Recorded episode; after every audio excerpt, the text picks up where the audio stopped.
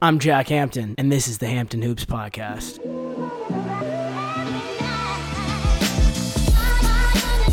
What up, what up, Coop? How are you doing, my friend? Surviving and thriving. The way it went down was shiesty. Broke me, dude. Let the fun begin.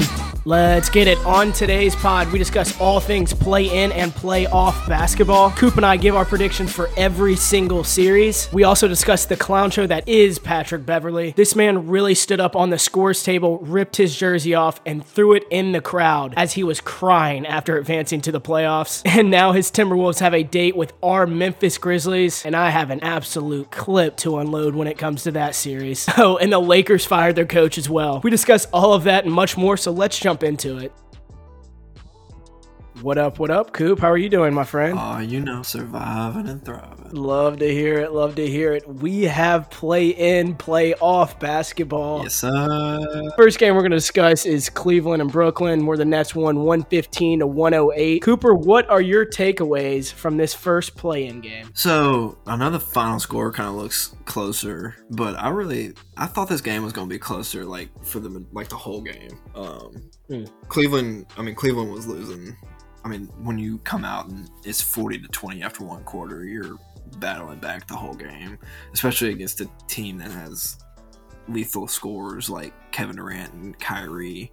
Um, and I'm, I'm going to be honest, I watched like a couple minutes of this game because when I turned it on, it was a massive blowout, and the second quarter was kind of a lull fest with only 40 points total scored. So that's the quarter I was mm. watching, and I was like, yeah, we're gonna watch a movie. So I watched Imitation Game during this because I never seen movie. it. It is a solid movie. I enjoyed it. Uh, but mm-hmm. nah, honestly, you saw everything you needed to see from Brooklyn. They took care of business. Um, you definitely saw. So I'm gonna. You, you and I both uh, love love our Grizzlies, and I'm not gonna plug them too much here, but like at the beginning of the year, we were kind of comparing the Cavs and the Grizzlies in the same tier um, just at the beginning of the season because the Cavs were blowing away expectations. But I think the Cavs are kind of in that last year Grizzly vibe. Um, and I know you know what that means. They're above 500. They make the play in. Um, the, obviously, the Grizzlies were a little different. They were the 10 seed, I think, or the 9 seed, and they had to win and then win again to get the 8 seed. Um, so Cavs still have an opportunity to. They're in the driver's seat, in my opinion. Um, I definitely think with the way that the Hawks are playing, that this might be a tougher game than they want. But as far as for the so, like I said with Brooklyn, they just took care of business. I mean, and also when you shoot fifty four percent and thirty two percent from three, I mean, that's that's pretty lethal. Um, and so they did they took care of business, like I said. And uh, for um, Cleveland, I was I was honestly more disappointed when I was watching it. Their paint defense was atrocious. Um, and I mean, obviously, I can't speak for the whole game, but like when I was watching, I was just taken back by how bad they were getting kind of demolished by Drummond on the inside. Um, and it's kind of for them, it kind of stinks because one game you're seeing, um, kind of when I was watching, like I mentioned, Drummond was kind of tearing you up on the inside, and of course, Kevin Durant can tear you up from anywhere on the court, and Kyrie couldn't miss. Um, and then next game, you're not getting any breaks with Trae Young. Um, and so, and Clint Capela for that matter. Clint Capela is, in my opinion, a little bit better than Drummond. So, um, Cleveland definitely came out flat in that first quarter, but hopefully with the last, I mean, they won the last three quarters, so hopefully with that momentum, they can kind of carry into a, a hot Atlanta Hawks team. The final uh, score to that one was 132 to 103, so you hope they can carry that momentum. I mean, you you outscored them uh, six, two, that's eight, plus 5, 13. You outscored them by 13 over the final three quarters. But like I said, when you're down by 20 after one quarter, it's kind of hard to bounce back and keep. But they battled, and so you got to give them credit for that. As a young team, you can always see a young team, kind of like the Hornets did tonight, where they just kind of crash and burn, fade, don't care, can't get back in it. So give credit to them for that because uh, the Nets are obviously a lethal team, as we both know. Um, so I'll be interested to see how they come out against uh, the Hawks. I think that's Friday. Yeah. No, is yeah, it Thursday? Friday. Okay, Friday. Friday. I'm so glad you touched on the Cleveland uh, part of this game because Darius Garland, you know, the world got to see what he was capable capable of. He had a great game, and I'm just gonna touch on the Brooklyn front of this game.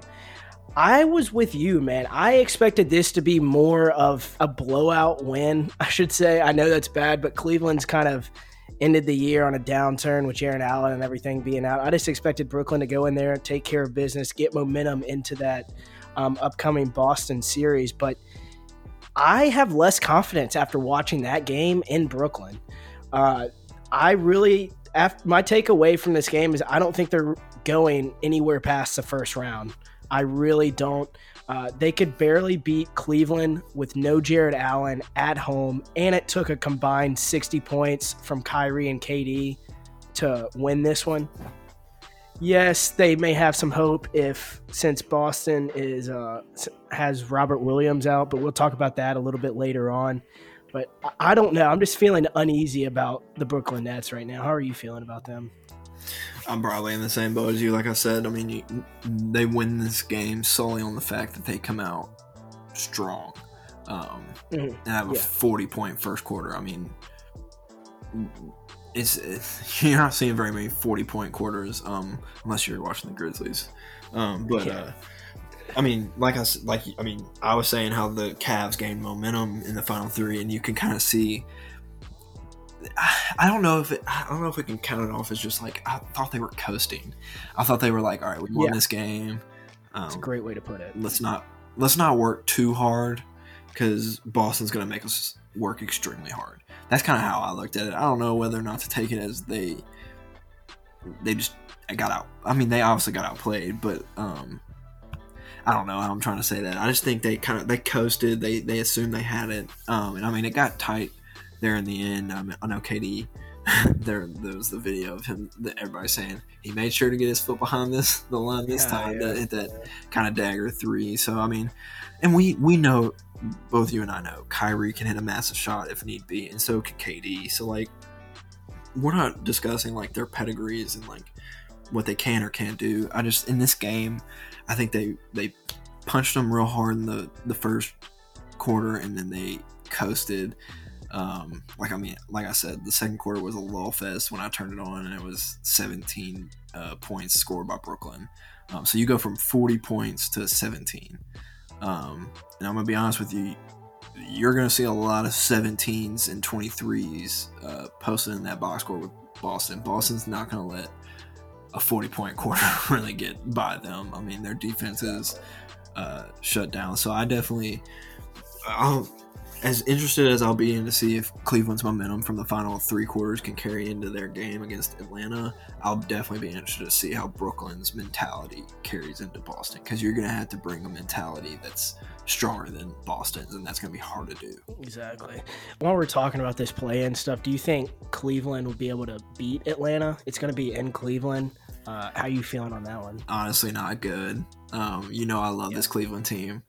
Um, they got my boy Evan Mobley, and like you said, Darius Garland showed the world last night what he's capable of. Um, he's definitely taken that year to uh, nice jump and progression. Um, they they got a short end of the stick. You really, if you're if you're a Cleveland fan, you really hope they could get past Boston, uh, or not Boston, Brooklyn, because um, Atlanta is hot, right? I mean, I didn't watch yeah. the final few games of Atlanta, but I did just watch them literally curb stomp the ever living crap out of the uh, Hornets. And so, yeah. if I'm Cleveland, that's like a buck saw that I don't really want to have to go play, but you do have the luxury of they're having to come to you. Um, we did see last night that home court advantage definitely helped one team. Um, yeah. um, so we'll see. Um, I, am excited for it. I think this will be a good game. You have uh, young stars at the forefront of this game, so it'll definitely be a fun one to watch, and I'll definitely be interested to see what how it plays out. Mm-hmm. Cleveland should have Jarrett Allen back on Friday at home against Atlanta, but I really don't think it matters because, as to you said, with with uh, Clint Capela, that kind of cancels it out, in my opinion. And I think, as nuclear as Trae Young is, I think he gets it done He's been in big games before. They had that deep playoff run last year, and this is an experienced team. John Collins or not, I think they get through Cleveland, who's just been on an absolute a spiral for about a month now. So I think Atlanta takes care of business. Now let's talk about that home court advantage team that we were kind of alluding to. Yes, I just want to tee off right now uh, and talk about you know this this matchup that our Grizzlies have, but I'm gonna I'm gonna wait and I'm only gonna say this. I already hate Patrick Beverley. And the Timberwolves more than the CP3 Blake Griffin Clippers. And that's all I'm going to say, alluding to the Grizzlies Wolves series. We will unload the clip at the end of the pod when it comes to that. But Minnesota de- defeated the LA Clippers last night 109 to 104, which was just an absolute Afghanistan like aftermath of the game. It was rather bizarre. It was laughable. It was childish. It was, hey, we ha- we know we haven't been there in 18 years it was ridiculous, quite frankly. So, what are your takeaways from uh, the Wolves beating the Clippers without Kawhi Leonard? So, I'm gonna start. I'll start with the T Wolves. Um, give credit where credit's due. Yeah, they looked like a bunch of children who just won the World Cup or something. Like they won the gold medal um, after they won this game, and I mean, you won this game just to get into the playoffs. Yes, I know they're calling it the playoffs on live TV and all that stuff because I mean, if you think about it, yes, you're basically in the playoffs, but you're still having to play to get to the main playoffs. Um, so give credit to them. I mean, give credit to Anthony Edwards and D'Angelo Russell. Um, when your big man goes out with uh, uh, fouling out and he's not even played very well before then with 11 points, five rebounds, three assists, and four turnovers. Um, and so like when he goes out and he only shot 27% from the field, so didn't really help you very much. Um, when you go out, it kind of looked like a, all right, Clippers just don't blow it. Like that, you know what I mean? Like it, mm-hmm. when you're in a situation where their best player uh, okay, I'll say they have one A, one B, because I, I, I, think Anthony Edwards is kind of he's he's definitely getting to that tier in my opinion. Um, when you when your best one of your best players goes out, you're definitely not expecting to win, especially after you're being down the whole game. But as you and I both know very well, D'Angelo Russell just started to go nuclear. Um, and he ended with 29 points, six assists, three steals, which for a guy who's not really known for defense, that's pretty dang impressive. Um, and then of course Anthony Edwards, as I already mentioned, he he had 30. Um, on both of them on great shooting. I mean, D'Angelo Russell was 56% and 60% from three, um, and Edwards was 48% from the field and 45 from three. So like, I mean, they went nuclear. Um, and yes, uh, the aforementioned Pat Bev did have a nice steal at the end of the game. I'll give him credit for that. But he yes, looked, he did. I don't know what. Uh, you just beat a Clippers team without their second best player and a bunch of kind of like meh players. I mean, mm-hmm. Terance Mann and Isaiah Hartenstein and Amir Coffey, Robert Covington, mm-hmm. Norman Powell, Nick Batum, Marcus Morris, Zubac, Reggie Jackson, then Paul George. Obviously, mm-hmm. Paul George is incredible. Um, so I'm gonna move to them. Give credit where credit's due. Timberwolves fought back and they got back in this game after not. I mean, they were they were definitely struggling. Um, but give give credit to them. Um, PG's nasty. Um, mm. I love watching Paul George play. I'm so glad he's back. I mean, I just this Clippers team doesn't scare me. That's why I wanted them to win this game. Um, exactly. I, you, it's just not much here. Like you have Paul George, and you have Norman Powell and Reggie Jackson, um, and then I'm not really scared of anybody else. Um, yeah, Robert Covington had that game where he had like 50. The other, I don't remember what he had. I'm just, I think it was close to 50 or something like that, where he just went nuclear and couldn't miss from three. Um, and then Norman Powell can also go off, but I just think putting this roster that they throw out night in, night out versus any other team in the playoffs, I just don't see them coming out of a series. And granted, I could be putting my foot in my mouth because Paul George just last year after Kawhi went down, took them to the conference finals. Um, so it's not the end for the Clippers because, like we both know, they still have a game to play against the winner of this uh, Spurs versus Pelicans game uh, that just got started. But um, super disappointing for a team that has been kind of known for coming back from deficits this season, but then they themselves kind of got stuck in a, uh, a comeback and they just couldn't stop them. Um, and so I'll definitely be interested to see how they come out and play this next game against the, the winner of the Spurs in New Orleans. So I take all I take away from this game is uh, impressed by the fact that Timberwolves, being a young team, minus Pat Bev, can stick in a game and come back um, and not give up when your best player goes out. But just super disappointed and uh, concerned about the way that the Clippers lost this one. Yeah, I agree. Credit to where credit is due. Um, they this was a hell of a win, and it's going to give them great, great confidence going into the playoffs. That's all I'll say as far as the playoffs with them. Um, they did everything to lose, and they ended up winning, which is just incredible for team chemistry. It's incredible for confidence, and it's hey, our best player fouled out with seven minutes left, and he had 11 points and went three of 11 and had four turnovers. KAT was absolutely horrendous in this game, and they still won. And the Clippers, I don't know why, but they sent Paul George into witness protection in the last two minutes of this game because Reggie Jackson thought he was fucking Michael Jordan and wanted to jack up, you know, a couple threes, and it was just absolute prayers he was throwing up. Reggie Jackson was one of six um, going going down the stretch, and it was just like, why are you shooting the ball? You have one of the best players in the game on your team. Get the ball to him. I don't care if Patrick Beverley's on him. Everyone else just spread out. You can. I, I trust Paul George to beat any matchup. I don't care who's defending him. His own teammate Kawhi Leonard could be defending him. I'm still getting the ball to Paul, Paul George in a must-win situation. Facts. I, I, I, don't know. That's what made me the most mad is they went away from their best player, and the fact that Minnesota did everything to lose and they still won. That's what scares me more than anything, and I'll discuss that as we go into their matchup with Memphis later. But as far as a Patrick Beverley thing, um, him jumping on the scores table, uh, ripping his jersey off, throwing it in the crowd, bawling, crying drinking a beer in the post game.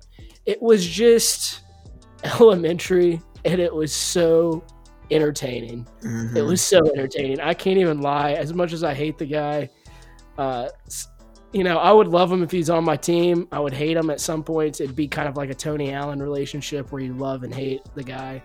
But gosh, it was it was fun to watch, but the aftermath was just uh, so laughable to me. Mm-hmm. I agree, and dude, I could not agree more. I was sitting there every time Paul George touched the ball down the stretch, he made a contested three, and then the next three possessions, it was like Reggie Jackson or somebody just wanted to dribble the ball and yeah. throw up like a triple team shot or or get their pocket picked. And I was like, what in the world? I was like, you literally saw one team just utterly collapse. And like you you couldn't have said it any better than you just did. The Timberwolves did everything imaginable to lose this game um, mm-hmm. and yet the Clippers are the ones that lost this game. So, I yeah. you you couldn't have said it better. You hit everything that I was thinking, and yeah, I mean when when he jumped when he jumped on the podium D Wade style, I was like, what just happened? I was I was like, we went. yeah. I was like, I mean, he was. You could tell something was about like you could tell like the emotions were running high with the way he was barking. Like every time he like every time they like got to the free throw line or like every game though. He got thrown out of their last regular season game that was completely pointless. He got ejected from it by screaming at the ref that he was trash yeah. in their last regular season game. It's just like what is wrong with this guy? Exactly. I mean you gotta give him credit where like you said credit where credit's due. I mean he's gonna bring energy. It doesn't matter who they're playing and it doesn't matter what kind of a game it is. I mean he's gonna do it and uh yeah i mean the d wade style uh, and then the TNT crew making it even that much better with the "We Are the Champions" yeah. uh, God, and Chuck and so Shaq funny. just laughing. Uh, yeah. It definitely made for a very memorable and laughable moment on the night. So what'll be even funnier um, is if they come out flat in their first playoff series. yes, I, I would pray for that. Oh, I would too. I, I, would pray for that. Speaking of losers, we're gonna um, go to the biggest losers of the season of all, and that is the Los Angeles Lakers. They fired their head coach Frank Vogel after the last game of the season on Sunday. Vogel found out through Woj's tweet, just like everyone else. He did not find out from upper management themselves. Therefore, he had to answer questions in the post game press conference because it was tweeted right afterwards, which I don't blame Woj. He's doing his job. But um, he got asked about it in the post game press conference where he said, My reaction to hearing this is, I haven't heard shit. And that's word for word what he said. Um, but this yeah. obviously this is a predictable move by the Lakers GM to save his own job you know, we all saw this coming, but the delivery of the news we did not see coming. And clearly, Vogel probably knew this for months. Yes, it wasn't some shocker to him that he was fired. It was just, it wasn't a good look for the Lakers that it was leaked. Uh, Cooper, my question to you is what is your opinion on this whole situation that's happening out in Los Angeles right now? It's it's a basket case out there. I mean, yeah, he knew it was coming, but I think this just highlights their problem since the beginning of the season. The management has been horrendous. Um, you trade away every young asset. Um, you trade away almost every asset other than LeBron and Anthony Davis. Um, and you're projected to be the title favorite. Um, and then you can't even get into a playing game. So I, I I'm gonna more or less blame I blame the management, the GM, and all the people who made the decisions in the off season. Um, because at the end of the day, when a coach gets fired, it's it's usually that's the first step in like like you just said, covering somebody's own tail. Um, in the next case, it'll be the GM. Um, and it's just so funny. Uh, the thing that just keeps popping in my head with this Laker situation is Magic Johnson saying, I ain't gonna be there. Because, I mean, just the fact that you're seeing just the nonsense going down. Really, I mean, granted, we, we're not. I'm not saying like Magic Johnson was the greatest GM of all time and all that stuff, but like, I don't think this season would have happened if somebody competent was actually in office. And so I don't even blame Frank Vogel really. Um, the way it went down was shisty. Um, but like, give him credit for where credit's due. I mean, you won game with the crappiest defensive team I've ever seen in my life, um, with the oldest team I've ever seen in my life, um, and you didn't even have your second best player for over half the season. So, I mean, the fact that they were in it till the end, granted, I, I you and I both kind of saw the the stars aligning to where they probably weren't going to make the playoffs um, or the play in at least. So, I mean, he's gonna find another job and he's gonna be fine. Um, but yeah, I don't even blame him. This was just bad look for the Lakers, um, a team, an organization that's usually looked at it in a a higher up light, I should say. I'm not gonna say a great light because no team's ever generally looked at in a great light, but like they're looked at as better than what they just did. So that's kind of my take on that. Mm-hmm. No, I, I, completely agree. I've written down basically what you just said is the Lakers have went from one of the best organizations in the league to one of the worst in a matter of a couple years. And I apologize that I'm looking away, but they're showing video of Zion warming up before the game, and it was more than one windmill dunk. Okay. Hey. He's got a chain on that's about the size of I don't even know. oh my word! You know, it's so damn. He has a medallion on. Yeah. I got sorry. I mean, I got distracted by on the ice, but uh, anyways, yeah, the Lakers went from one of the best organizations in the league to one of the worst in a matter of a couple of years.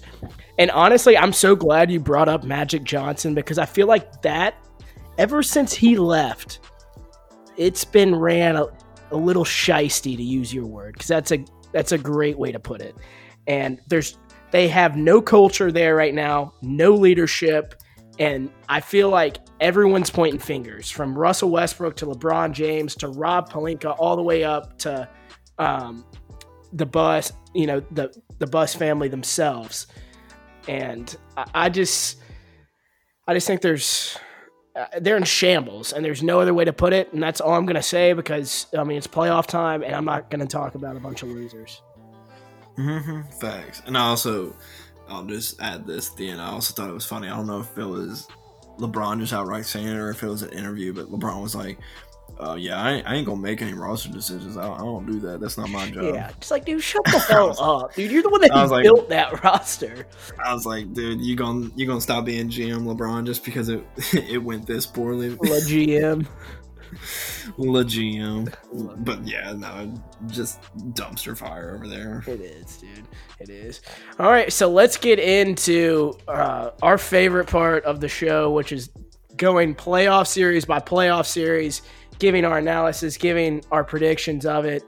Um, Cooper, I want you to, if you can, give give me uh, a team and possibly how many games they win in uh, the series, and then you can you can do that at the end, you can do that at the beginning, however you want to do it. But we're gonna kick off this topic by discussing the Golden State Warriors versus the Denver Nuggets. That is a three-six matchup. Cooper, what is your thoughts on this one? Um, I think this will be a fun matchup, uh, mostly because of the star power in this one. You got Jokic and you got uh, the Dubs. Mm-hmm. Um, just I, before I was reading on ESPN and it's saying that uh, Steph was back at practice today, so I think we're gonna be all all good to go. Um, and I mean, we we both assumed that. We both mm-hmm. figured he was just being held out for the playoffs. Um, so I'll, I'm interested to see this one. I, I'm I'm gonna give I think it's gonna be uh, the Dubs and six. I'm kind of I'm kind of wavering between five and six. Um, just Jokic's second or maybe first in MVP this year. So like, um, i am gonna give him one or two games just because of that. But the, their roster is unless Jamal Murray and Michael Porter Jr. are back, which I mean you can correct me if I'm wrong. I don't I haven't heard anything, um, so I don't know on that front. Um, but here, yeah, I'm looking right I now. Think, I don't. I don't, think, think, they are. Yeah, I don't. yeah, I don't think they will be either. And so, I just, I just don't see a world where uh, teammates of Aaron Gordon, Jeff Green, Michael Green, Bryn Forbes, uh, Will Barton, and all them are uh, gonna move the needle against Klay, Steph, Draymond. Um, just because also Klay Thompson's last game he dropped 40. So we might be seeing the glimmer of the uh, old Klay Thompson back, which I mean, you know me. Uh, I love that man, Klay Thompson. So him dropping 40 was definitely an, a beautiful reminder of how good he is. Mm-hmm. Um, so I, am gonna give that prediction. I think it's gonna be, uh, I think it'll be five or six, and there is a world where Jokic can maybe pull out another one. Um, but I definitely think the Dubs should handle business on this one. Uh, I can see a world where they use this series kind of as a, uh, I don't know, um, kind of an, a, a refresh for them because this this lineup hadn't played together in the playoffs since Klay tore his ACL or Achilles. Was which one was it the first time? I think it was the ACL the first time, then he tore his Achilles next. Um, so I'll definitely be interested to see how they because they're finally going to get to play together in the playoffs again. Um, you know as well as I do, um, the uh, Warriors' home court advantage is unmatched. Um, and I'm reading right here. Uh, Michael Porter Jr. is not expected to play during the postseason, and Jamal Murray is not expected to play to return during the postseason. So, mm-hmm. um, they're going to be in Facundo Campazzo is suspended for the first uh, game of the series. I did not I think that, that. I don't know why he's suspended, so I'm finding this out as I'm looking. Um, I don't know what he did, I think but he uh, got into it with somebody. It may have been one of the Morris twins, maybe. Uh, okay, it's always a Morris twin. Yeah, I don't know. It's always it was, a Morris twin. It may. I don't quote me on that one, but it was somebody. No, it was Wayne Ellington. Wayne Ellington because Wayne Ellington oh, tweeted something. Yeah. it was like the most random like Wayne Ellington t- tweeted, "If I, he goes, if I see you out, I'm putting my hands on you." Because I remember seeing that on Twitter. I was like, "Wait, what the hell happened?" Oh, and it was like a, a, picture of like Fernando Campazzo. Like, this is the craziest shit I've ever seen. oh my word, that's wild. But yeah, yeah I, I definitely. Uh, I don't know. I, I think the Dubs will be all right in this one, so that's kind of where I'm at with that one. What you thinking? Honestly, I'm gonna go out on a limb, dude. I I'm not a believer in the Warriors right now. I think they win this series, but I think they win it in seven. I think they're gonna struggle. Okay. Um, Steph, Klay, and Dre have played a total of 11 minutes together all year, and I think Jokic is just gonna have his way with Kevon Looney. I really do, and yes, when Jokic is on off the floor, they're going to get murdered. And with Klay playing the way he's Klay, playing right now, like I feel like this, you made a really uh, convincing case for the Dubs, and I would not be surprised if they they're supposed to take care of business in five or six. I just this is the series where I'm going out on a limb and saying I th- I think Denver can push it to seven, just because they're going to have to go back and forth from the altitude. Jokic has been great, so I, I don't know, but that's my that's my opinion on the Warriors and Nuggets. No, that's fair. And I was just about to end like, before fuck. I switch it to on. you. Hold on, there's a there's a fucking tornado. Sorry, I have to edit this shit out, but it's all good. all right, siren going on. That's hilarious, bro. That's fire. Um, but no, I was gonna end I didn't know. Uh, I was gonna say there's probably gonna be a lot of pressure on the Warriors to kind of get back into gear. That's what I was gonna end with. Um, so I mean, it's it's crazy that you just said that you think they're gonna struggle with Denver, which Denver is an unfortunate first matchup. I think they would have probably preferred to have Utah because if it was Utah versus Golden State, I would have said Golden State sweep. Um, because mm. I don't believe in Utah whatsoever. But no, I can definitely see a world where Jokic gives them more problems than uh, they're ready for. And I'll be interested to see if they play Kevon Looney on or if they play Draymond. Yes, um, yeah. I think they might put Kevon Looney on Aaron Gordon, um, but That's we'll see. Point, obviously, yeah. Obviously, I'm not a head coach, so um, I don't have to make those decisions. But I'll be interested to see how they play that one. I, I still think Draymond would.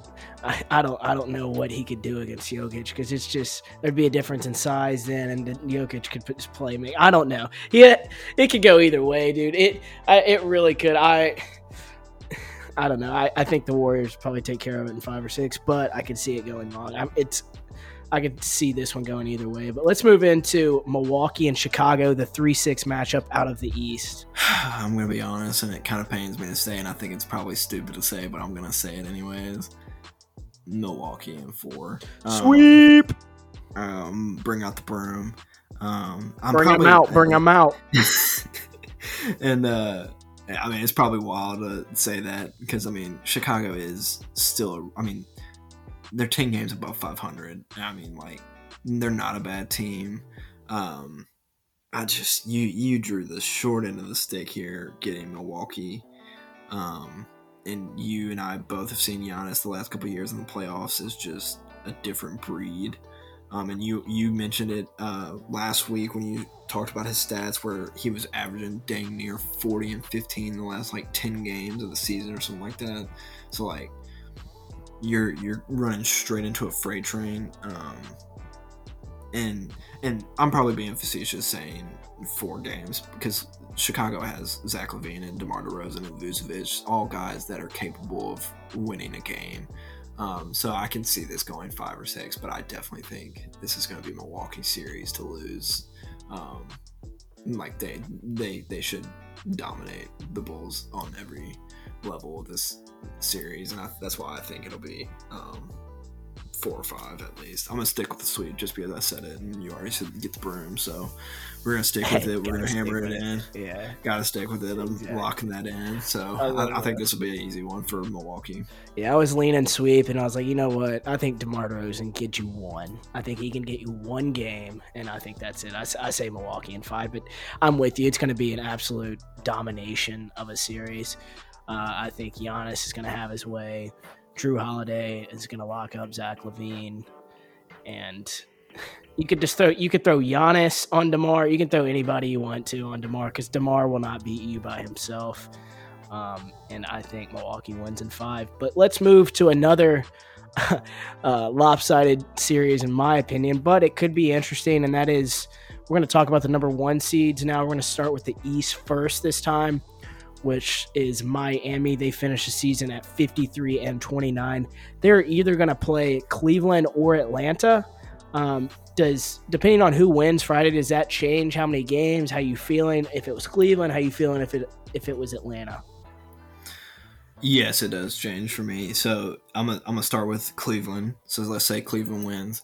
I think Miami handles them uh, pretty easily. Um, mm-hmm. I think the youth will show um, for Cleveland uh, just solely because you're facing a Miami team that, defensively is elite, um, and I just think that that defense would suffocate um, Cleveland if it's Atlanta, I think Atlanta steals a game or two. Um, Trae Young is that good, um, mm-hmm. and Miami's offense can be that bad sometimes. Um, so I definitely think Miami's Miami's kind of a weird one seed for me. Um, not that not that they're bad by any means, but like I just they'd be they'd be tied for the three seed in the in the West, which I mean that's usually how it goes because the East has been super competitive. Um, but they're offensively they have their struggles, um, but defensively they're uh, elite enough to I think handle a first round matchup against a team that's going to have to play two games in the last uh, four or five days. So um, I think I think they'll they'll take advantage of tired legs from uh, Atlanta or Cleveland and handle both of them. But I think Atlanta's offensive firepower can probably be uh, enough to take one game or two from Miami in a series. Mm-hmm. Yeah, I agree. If it's Cleveland, it's a sweep, clean sweep. If it's Atlanta, I say six games because yes, Trae Young is that good as you said, and they have experience. I think ATO could take one or two from them, possibly two. Um, let's move over to the West now, where the number one seed is the Phoenix Suns. They've been the best team in the league all year at 64 and 18. Is there any shot that the Clippers or the Pelicans or the Spurs even get a game from them? I'm all right. Here, here's how we're gonna do this. Spurs probably not. Spurs probably get swept. I love Dejounte, but Dejounte's not enough to beat the Suns. Mm. Um, we'll move to the Pelicans. If Zion comes back, that entices me, but they still get swept because their defense is yep. going to be a bloodbath with that lineup of Jonas, Zion, McCollum, Brandon Ingram, and uh, who else do they start? Do they start Herb? Herb is fine, but Herb can't defend the entire Suns uh, no, lineup. Um, so I think that probably they. I think they'd keep it closer. Um, but I don't think they win a game. Mm-hmm. Clippers, I'm gonna give Paul George the credit where it's due. I think he steals a game. um, and for some reason, and honestly, I'm gonna plug Ty Lue here for a second because I don't think he's been getting enough uh, love and praise. But I mean, with a team he kind of ran out there for the majority of the year, and I mean you hit on it a lot with Amir Coffey and like uh, Luke Kennard and um, who was the other? Uh, I don't remember who the other dude was, but with the Isaiah Hartenstein. There you go. Um, but just just the lineups he was throwing out sometimes, you're like, how is still winning? Yeah. How is he firmly in the eight seed? Like mm. how? Um, so I think Ty Lue has done an incredible job coaching this year, and I think that that along with Paul George can win him a game. Um, but I'm gonna be honest, both the Timberwolves or not the Timberwolves, the Pelicans and the Spurs game is pretty tight right now. So I'll I'll be interested to see who who comes out on top of this one and how well they play against uh, the Clippers, who kind of reeled a little bit last night. But uh, if, if I'm if I'm a bet man, which you know me enough to know I'm not. Um, I think the Clippers will probably be the one they face, um, and so I think it'll probably be done in four or five. Um, and I'm only giving it that five because of Paul George and Ty Lue. Hmm. Yeah, I agree. If it's the Pelicans or the Spurs, it's a clean sweep. I don't even. Phoenix could run their G League team out there, and I think they'd be fine. of course, I'm exaggerating, but yeah, I, I, that's how much that sleeper of a series that would be. Clippers yeah, five games. Paul George is enough to get you one. Um, let's move from these lopsided series to the quote unquote supposed to be tight series. In the four and five matchup out east, Now, this one is very, very interesting in my opinion. I'm curious to see what your thoughts are, and that is Philadelphia 76ers versus the Toronto Raptors. Yeah, I like this series a lot. Um, you got one head coach who um, is not the greatest of playoff coaches, and then you've got a man who, ever since he's been a head coach, has been a dominant playoff coach. Um, I think solely on the Nick Nurse versus Doc Rivers. I think that leans towards Nick Nurse. Um, Pascal and Fred VanVleet and Scottie Barnes and Gary Trent have played really, really well this year. Um, obviously, I don't think any of those guys match the firepower and star power of Joel. Um, and I don't see them having a very good answer for Joel defensively at center. Um, Chris Boucher is a little too skinny for my liking. I think Joel just bodies him, and then Khem Birch is uh, too too small. Um, so I think Joel will probably average forty and twenty yeah, in the series. Wouldn't do shit either. Exactly. Um, I'm still Gonna, I still think this is gonna be a seven game series. I'm gonna be honest with you. Um, Philly uh, won't be.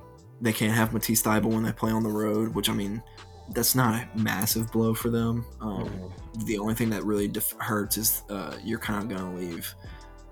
Uh, I mean, I think they'd probably put him on Scottie Barnes. I think they might put they might put him on Freddie. Um, so that opens up Freddie or Scottie or whoever for one game to kind of go off. Um, but I, th- I, definitely think this is going to be a nice tight matchup. Um, James Harden's never really been the greatest playoff performers. Um, Joel, I think, like I already said, I think he'll average 40 and 20. Um, but you and I both know Toronto's five man uh, rotation will probably waver out sooner than that. So, but I think I think this will be a fun one to watch. Um, it's a really enticing matchup, so that's why I'm sticking with seven. I, it probably won't.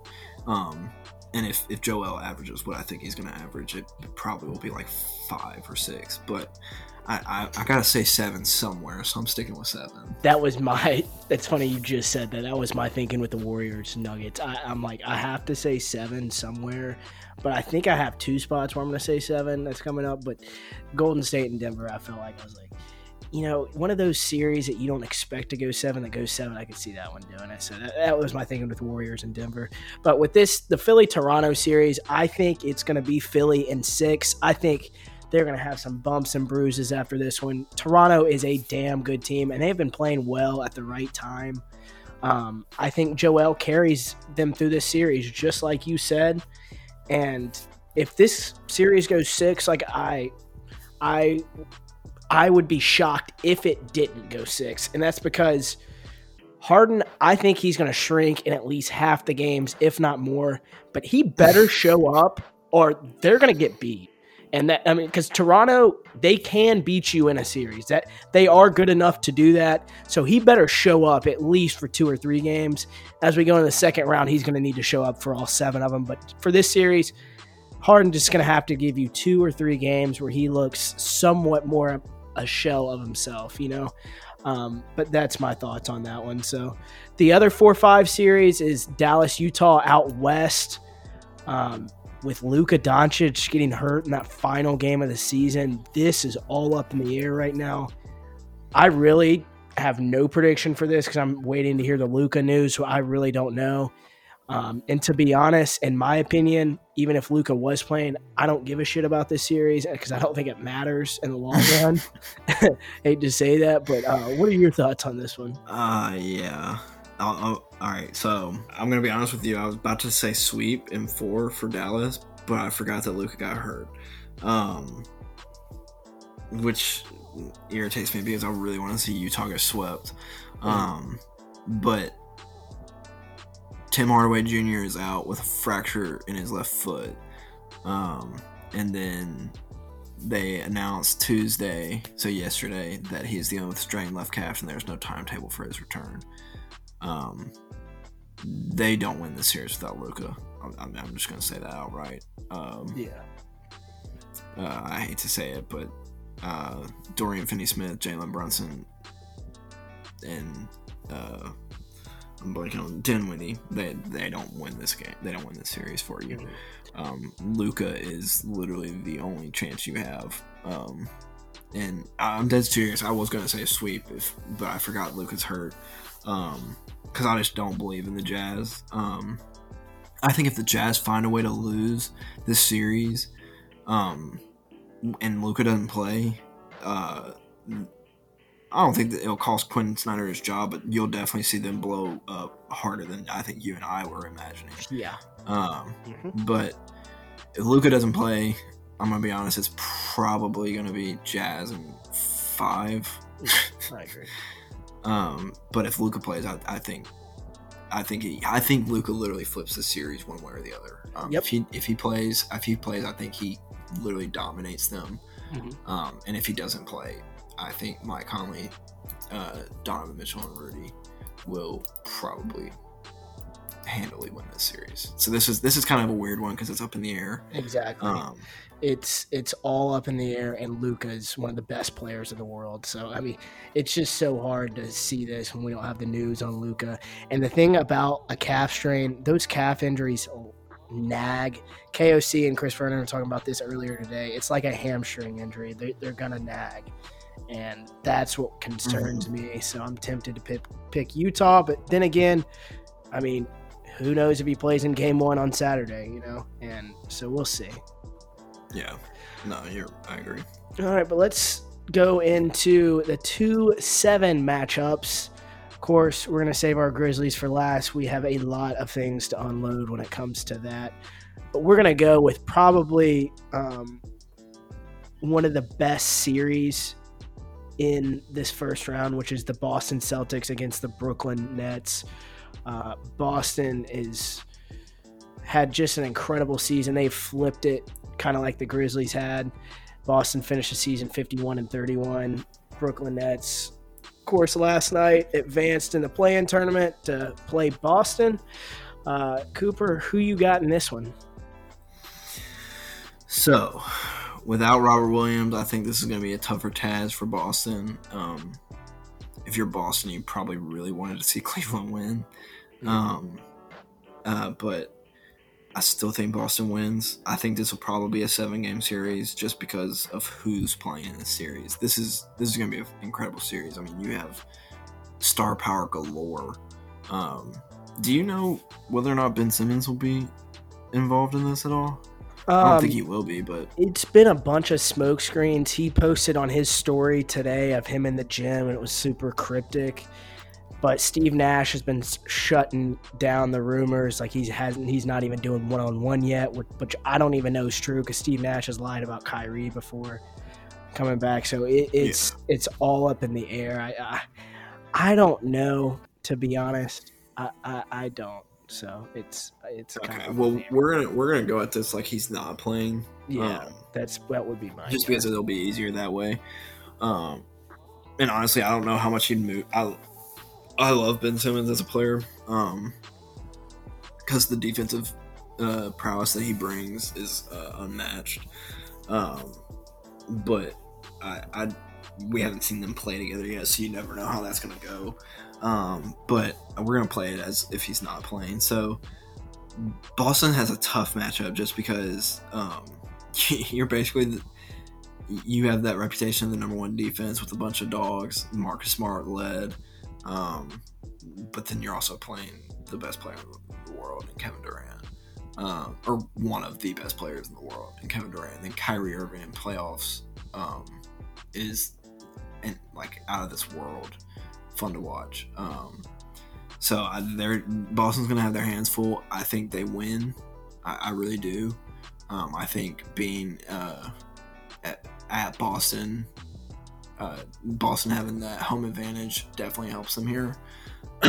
um, so I, I am gonna stick with Boston in seven, um, just because I think Kevin Durant and Kyrie are good enough to make it go to seven. Yeah. Um, and so I think this is gonna be a fun matchup, really fun. I mean, if Boston's sitting there saying, "Oh, if we're the two seed, we won't be having to face Brooklyn," and then you're sitting here and you're the two seed having to face Brooklyn first round. I mean, you're probably just like, "Are you kidding me?" But uh, I'm, this will be a fun one. This will be a fun one. Yeah, for sure. Um, I agree. I think Boston wins, but I think it's in six. Uh, like I was talking about earlier, that playing game has me feeling really uneasy about Brooklyn, uh, and and people forget this. Kyrie Irving once had a microphone in the Boston Garden when he was a Celtic saying, "Yeah, I'm going to re-sign this summer," and he did not do that. Kyrie Irving also stepped on their logo this year as he was booed, getting chants of Kyrie sucks. So he is going to be booed the entire series. Those Boston fans are going to be absolutely ruthless to him. And I know, um, I know, I said Brooklyn's going nowhere after this first round, but this is the best time to play Boston without Robert Williams. But even in contrary to that, there's reports now saying Robert Williams could return for this series, not by game one, but maybe in the middle of it, which would be just an insane recovery. Um, but we'll see. I got Boston in six. I don't think Brooklyn can defend anybody. And I think if you had to choose one team to defend Kyrie Irving and Kevin Durant, I'm choosing the Boston Celtics, who have the number one defense in the league and who is 26 and 6 since the new year. And I'll tell you, this series is eerily similar to the Phoenix LA series last year. As you remember, the Lakers kind of slipped into the play in. They were supposed to be super, super good last year. And they still had KCP last year. They still had Kuz last year. So they were supposed to be good, but they slipped into the play in because of injury, similar to Brooklyn. And they all, everybody picked them against Phoenix in that 2 7 series. And Brooklyn is the favorite in this series. They are the betting favorite against Boston. And LA was too. Phoenix kind of um, was really underrated, kind of like how Boston is this year. I think it has the same ending as that Phoenix and LA series. Phoenix won that in six. I think Boston wins this one in six and sends that big market Brooklyn Nets team that everyone loves home early. Dude, that is a great comparison. That is a perfect comparison. Like literally, I am not even gonna say anything else other than that. That is a perfect comparison to the Suns Lakers series last year. That is a perfect comparison. All right, let's shift to um, pressure in these playoffs.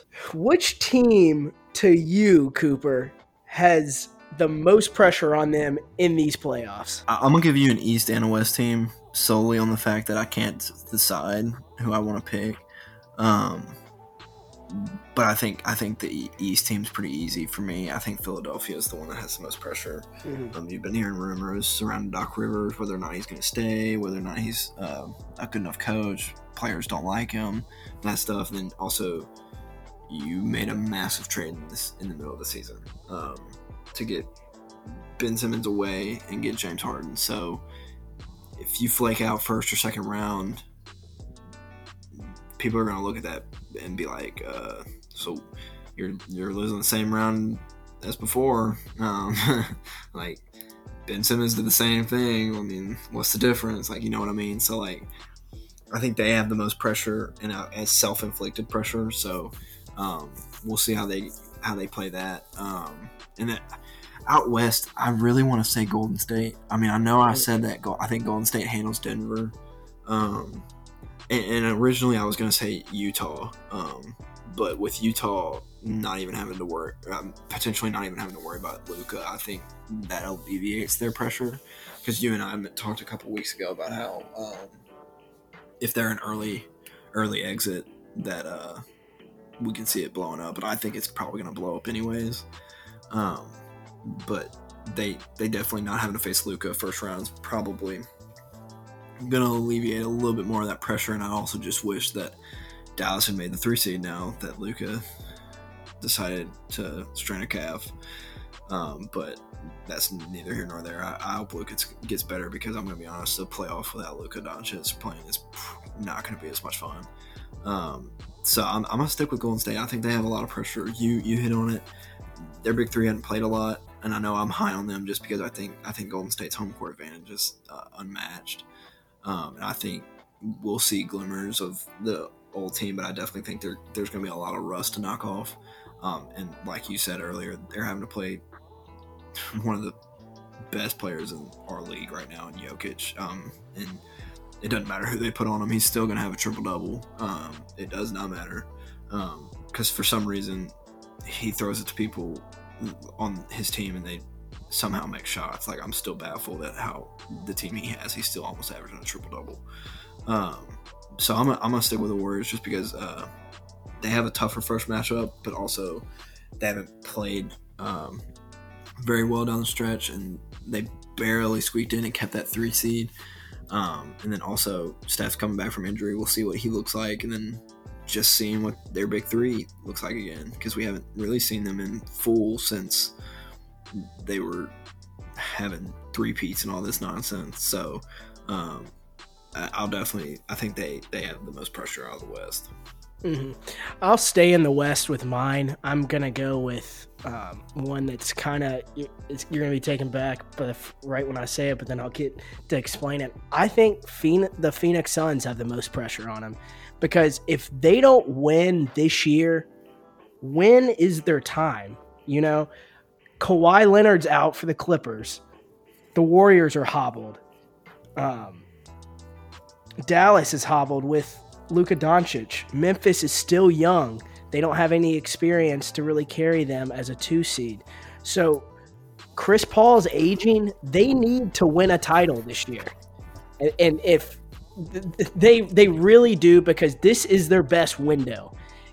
The discussion in the West is not, you know, which teams are contenders. It's Phoenix and then everyone else. Which team has a shot against Phoenix? That's the talk in the West. And Phoenix needs to back that up just like they did last year.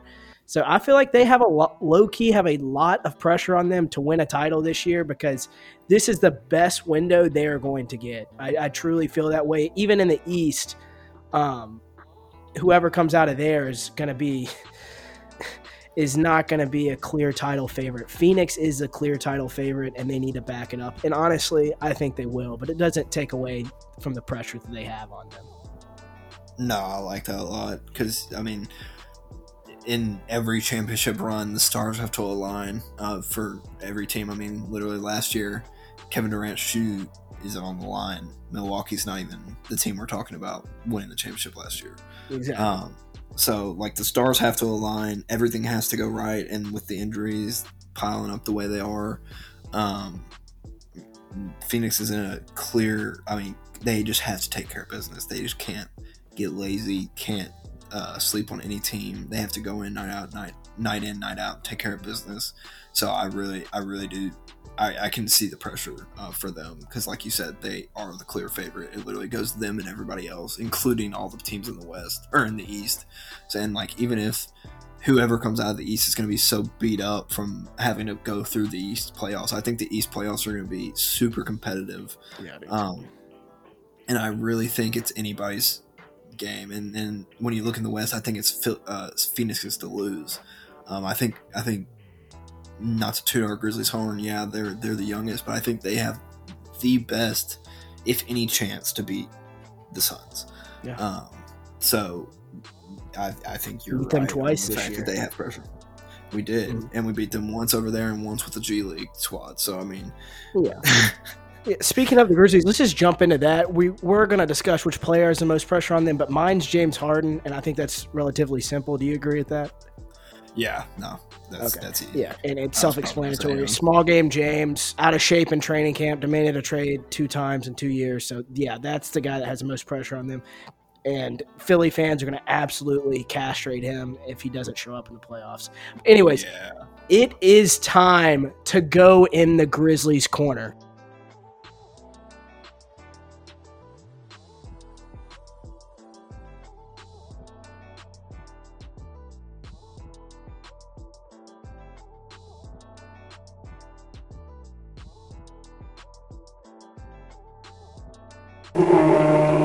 In the Grizzlies corner, we are discussing all things Grizzlies, and that includes the two versus seven series out in the Western Conference, the Memphis Grizzlies versus the Minnesota Timberwolves. And I cannot wait to unload my clip when it comes to this series. But Cooper, oh, I, I get to I get to be the first one to talk in our first ever Grizz corner yeah. segment. Um, wow, that's a that's a massive honor. I, I need to take a take a step back. Um, We're only an hour into the podcast before we finally get no, it is what it is. Um, super excited. Um, I mean, I'm just excited for playoff basketball. I mean, you and I were talking about getting tickets the other day, and then I, I pointed out how they're triple what I got tickets for earlier in the season in the oh, same God. place. Yeah. Um, so, I mean, this series is going to be fun. I mean, we got two trash talking teams, two young teams, um, super athletic teams. Um, I mean, we couldn't ask for a more fun matchup. No. Um, and so I'm super excited about that. I I didn't want to play the Timberwolves. I'm, I'm gonna be honest nope. uh, upfront about it. I, I would have preferred to play the Clips because uh, we're just a horrible matchup for the Clippers. Um, and I think this matchup against Minnesota couldn't be better.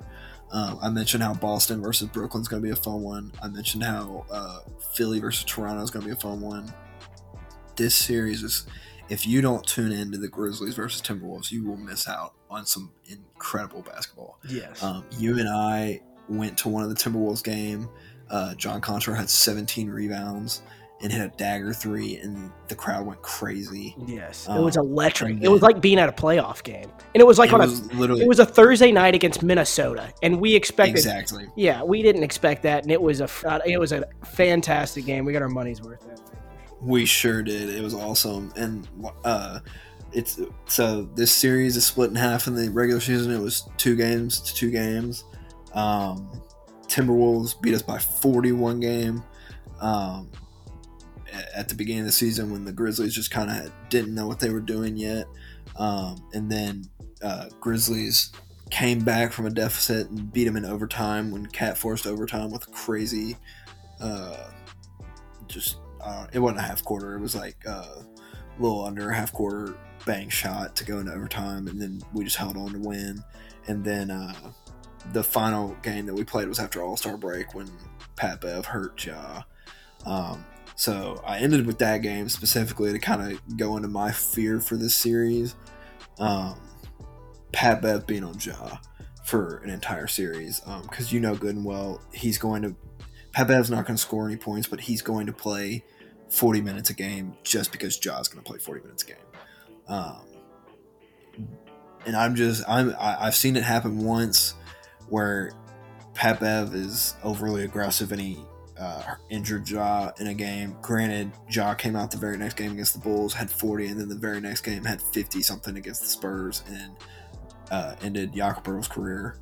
Um, so, like, it wasn't a significant injury, but it was definitely something where Ja looked pretty rough throughout the rest of the game because he tried to play through it. Um, so that that does worry me. Um, in the game that you and I saw, um, Anthony Edwards should have went for 50, but uh, KAT and D'Lo just didn't throw him the ball again. Um, but he had, I think, what what was it, 28, 29 in the first half. Yeah. Uh, and both you and I were like, well, all right, he's, he's just not going to miss tonight. Um, so I'm super excited uh, for this series. Um, if I remember correctly, we haven't had our full lineup against them in any of the games we played. And when I say full lineup, that being Dillon didn't play, or Jaren didn't play, or somebody didn't play. So we're going to have our full arsenal to throw at them. And I think Dillon is a massive, massive key for the series. Um, I, I, think his defense on he's going to be probably guarding Anthony Edwards. Um, I think that's going to be he's going to have to be on his natural normal DB stuff because um, I think you're gonna you're gonna have to pick and choose who to neutralize, and I think Steven Adams can do a, uh, a fine job. Steven and Jaren mix, they can do a fine job on KAT. I mean, KAT's yes, he shot three for eleven, but KAT is KAT. He's not gonna shoot three for eleven every game, and if he does shoot three for eleven every game, the Grizzlies will be walking away with a sweep. I'm just saying that right now, but that's I don't think he's going to. Um, but you're going to have to shut down one of their three every night. Um, and I think Dillon is going to be a massive key to that, and as is Jaren Jackson. Um, I think the Grizzlies do win this series, um, solely based on I think our defense is a little bit better than theirs. Um, I definitely think this is going to be an electric series, and I'm super excited. Um, I I think the Grizzlies can win this in six. Um, I'm not going to say anything less than that. and I might even lean towards seven. Uh, I think this is going to be that kind of a series. This is just a rough matchup for our Grizz, but I'm super excited for it anyways.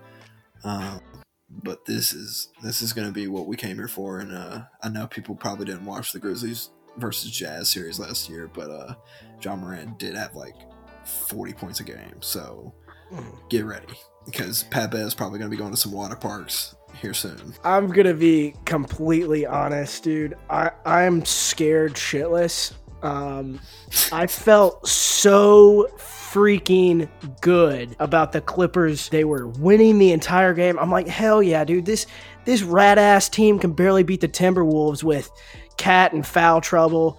And D'Lo at the time wasn't playing that well, so I'm like, God, dude, Clippers can barely beat this team. We're gonna freaking sweep the Clippers. And lo and behold, you know, the fiasco at the end happens, and now we get to play a Minnesota team who has the ultimate confidence, and they should because if you can win when you play that terribly, you're, you're to be confident about whoever you play against. And another thing with our Grizzlies in this series, this is one of the only matchups where the pressure is on us. If we were go- going up against Golden State, the pressure would be on them. Even Dallas, the pressure would be on them. Phoenix, the pressure would be on them. Utah, you know, they've been there before. So is Denver. But against Minnesota, we have the pressure. And that that is rare. And that's something that Memphis hasn't really felt before. Even with Marc and Z-Bo, we weren't expected to win anything. And now we're the we have the second best record in the NBA, one of the best superstars in the NBA. We're expected to take care of business in this series. And people, the national media does not know what a problem Minnesota is for us. Yes, Patrick Beverley and everything he's going to do to Ja. Ja did go off against Utah last year, but in the four games we played against the Timberwolves, he's only averaged 20 points. And that really, really concerns me because I think Patrick Beverley could possibly hurt Ja. If he doesn't, then Ja has not played well. And that's a big sample size. That's playing a team four times this season. Ja's only averaging 20. That's that's not good at all.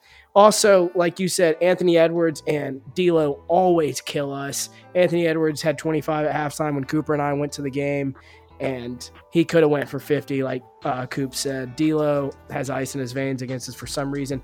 KAT is a. I'm, I'm to pivot on KAT. I'm not scared of him at all. He, he's he's a baby. I, I don't like him. I think Jaren on him uh, neutralizes that. I, I feel good about that. We do have one ace in our back pocket, though. They have Patrick Beverley. We have Dillon Brooks.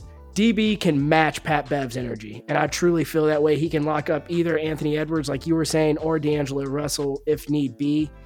Uh, I'm going to toss one to you. How fast does Dillon Brooks and Patrick Beverley get in a fight into this series? Oh, I'm I'm expecting uh, technical fouls within the first five minutes of the game. Okay, I agree. Um, I'm not I'm not even gonna lie. I, I think we're gonna have so many T's in the series. It's not even gonna be funny. Um, you and I both know uh, Taylor Jenkins can also get his few fair share of T's. Um, Dillon is gonna be. I mean, let's be real. The Grizzlies and the Timberwolves are both gonna be fired up for the series. Yeah. Um, I mean, these are two. I mean, these these are the two premier trash talking energetic, in your grill, young, young Rottweilers. Teams. Yeah, Ex- yeah, literally couldn't describe it better. Um, and so, and we know Dillon better than most. He he does. I mean, this is what he does for a living. This series is what Dillon Brooks does for a living. Um, I think, honestly, if I'm being honest with you, yes, the Grizzlies have all the pressure, but I think they were sitting at home watching that Clippers game saying, come on, Timberwolves, yep. please just win this game. Because I'm telling you right now, we're going to come out of this series with the, the biggest rivalry since the Grizzlies Spurs, Grizzlies Clippers, Grizzlies Thunder. Um, I think this is going to spark an incredible rivalry with two young cores. Um, and we haven't even mentioned another ace in our hole.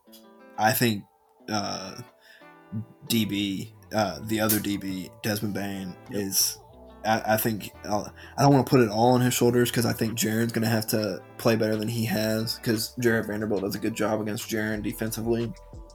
Um, but uh, Desmond Bane definitely has to shoot it the way we know he's capable of.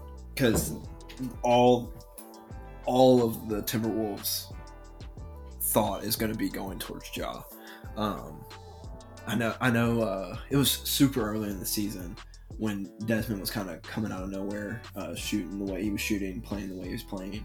When uh, Chris Vernon and then we're talking on their show, they were saying, "Well, Ja's second season or Ja's first season, nobody knew to like." Everybody knew he was the guy they just drafted number two overall, but that wasn't the guy they circled on the matchup chart night in, night out. And that's why Ja kind of took the league by storm his first year. And then his second year, it was a little bit tougher because people were circling him instead because they were like, he's the one you got to focus on. Desmond Bane's not the one people circle on this roster. Um, so if Desmond can come out and average 20, like we know he's capable of, and we get and, and like you said, say they say they shut Ja down to 20 points a game. Um, if we can get 20 from Desmond and or Jaren or, or even DB, or Melton off the bench or something like that, we're gonna have to get it from somewhere else. And I know this team's capable of doing it, so that's why I definitely think we have the pressure. But I think the Grizzlies have thrived under pressure. I mean, what's this famous saying? Diamonds are made under pressure. Mm-hmm. Um, so we're gonna get to see what they're made of. Um, this team's wanted all the smoke all season long, and they're getting the team that's gonna blow it right up them. So I mean, exactly right. This is going to be a fire matchup. Um, yeah. So, as as scared as I am of the Timberwolves, I think they should be just as scared as the of the Grizzlies. Um, they shouldn't be coming in singing "We Are the Champions" because the Grizzlies will punch that out of them quick, fast, and in a hurry.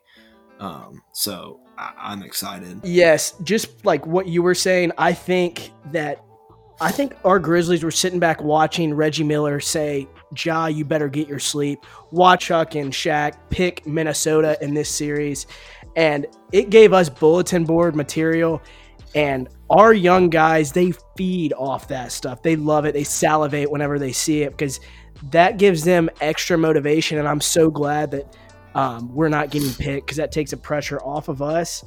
And also, another bright spot is Minnesota makes so many dumbass mistakes. They should not have won that game, but they're emotional, they're immature, they're inconsistent and we're a team that loves to run in transition, and Minnesota turns the ball over a ton. So hopefully we can exploit that as well. And I loved your point about, you know, yes, if they shut Ja down to 20 points a game, yes, this team is what 20 and 3 or whatever they are without Ja. So we're capable of winning elsewhere, but that is in the regular season. So, you know, Dez is going to have to show up. He cannot, you know, be February, March Dez where he was in a slump. It has to be full on Desmond Bane. And Dillon Brooks has been chained up all year. Yes, he played this last month, but it was on minutes restriction. It was not being able to play back to backs. I think he's going to be wound all the way up, especially with Patrick Beverley walking in the building. I'm not going to miss a minute of this series. I know you aren't either. So I got our Memphis Grizzlies in six games. We're going to walk out with some bruises, but we're getting out of the first round and we're putting these kids back in their place. Amen to that. And also, uh, I know we're in the Grizz the Grizz corner right now, but uh, shout out CJ McCollum because uh, he on a heater right now. He's got yeah. like 27, 27 in the first half, and they're going in a half up 11. So he's uh, ridiculous. yes, yeah, shout out CJ. Um, but yeah, dude, I couldn't say it better myself. Put these kids back in their place because I mean, yeah, we're the kids, but uh, we we've been here one, one, one, once or twice. You know what I mean? Yeah. So we I, Ja's been up to Utah and dropped 47 on the road in a playoff game. Nobody on the Timberwolves roster has done that. Ja has sent the Golden State Warriors home from the play-in tournament. Nobody on the Wolves have done that. Yes, they beat the Clippers and Amir Coffey and all those boys up there, but it, they're going to be walking into the grindhouse on Saturday, and uh, I, I think they get beat on Saturday, and I think it gives us tremendous momentum going in uh, to this yeah. series. Um, that's all I got. Cooper, you got anything else? No, all but right. that grindhouse is going to be packed and it's going to be mm-hmm. thriving this weekend. Yes, sir. What I would do to be there. I know I'm not going to be there. I'll be definitely watching it on TV and probably blow out my speakers. How loud it's going to be. Same here. Same here. all right. Well, you have a great night, my friend, and I'll talk to you soon. Same to you, brother.